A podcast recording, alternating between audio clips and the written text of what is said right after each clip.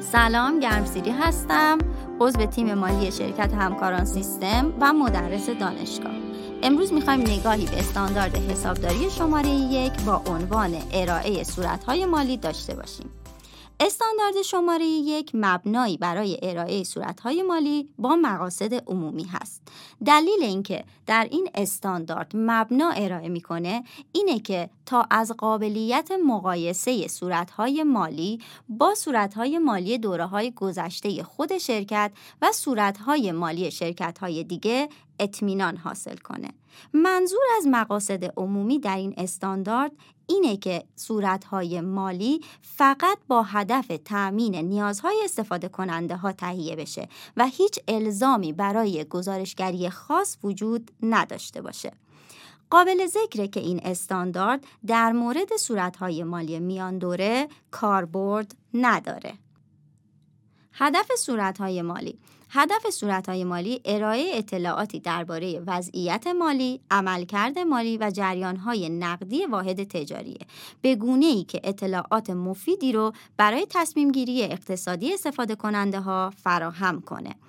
در این راستا اقلامی که در صورتهای مالی ارائه میشه شامل دارایی ها، بدهی ها، حقوق صاحبان سرمایه، درآمدها، هزینه ها و جریان های نقدی هست. نکته ای که اینجا استاندارد بر اون تاکید داره اینه که هر واحد تجاری که صورتهای مالی اون طبق استانداردهای حسابداری تهیه و ارائه میشه باید این واقعیت رو در صورتهای مالیش افشا کنه. در صورتهای مالی نباید ذکر بشه که این صورتها طبق استانداردهای حسابداری تهیه شده مگر اینکه در تهیه صورتهای مالی مزبور تمام مفاد الزامات مندرج در استانداردهای حسابداری رعایت بشه.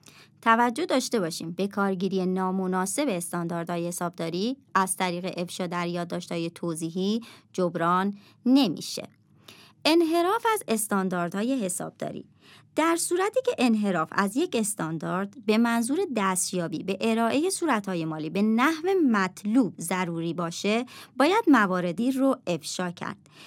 اولین مطلبی که باید افشا بشه اینه که بنا به اعتقاد مدیریت واحد تجاری صورتهای مالی، وضعیت مالی، عملکرد مالی و جریانهای نقدی واحد تجاری رو به نحو مطلوب منعکس می‌کنه. دوم تصریح این که صورتهای مالی از تمام جنبه های با اهمیت مطابق با استانداردهای حسابداری هست به استثنای انحراف از الزامات یک استاندارد حسابداری که به منظور ارائه مطلوب صورتهای مالی انجام شده. سوم استانداردی که الزامات اون رعایت نشده ماهیت انحراف که شامل شیوه های حسابداری مقرر در استاندارد و اینکه چرا کاربرد شیوه های مقرر در استاندارد صورت های مالی موجب گمراهی میشه و شیوه حسابداری به کار گرفته شده باید نشون داده بشه و در نهایت اثر مالی انحراف بر سود و زیان خالص، دارایی ها، بدهی ها و حقوق صاحبان سرمایه در هر یک از دوره های گزارش باید افشا بشه. خب امروز در مورد هدف صورتهای مالی و انحراف از استانداردها صحبت کردیم. در پادکست بعدی درباره تداوم فعالیت اهمیت و تجمیع تهاتر تناوب گزارشگری صحبت خواهیم کرد.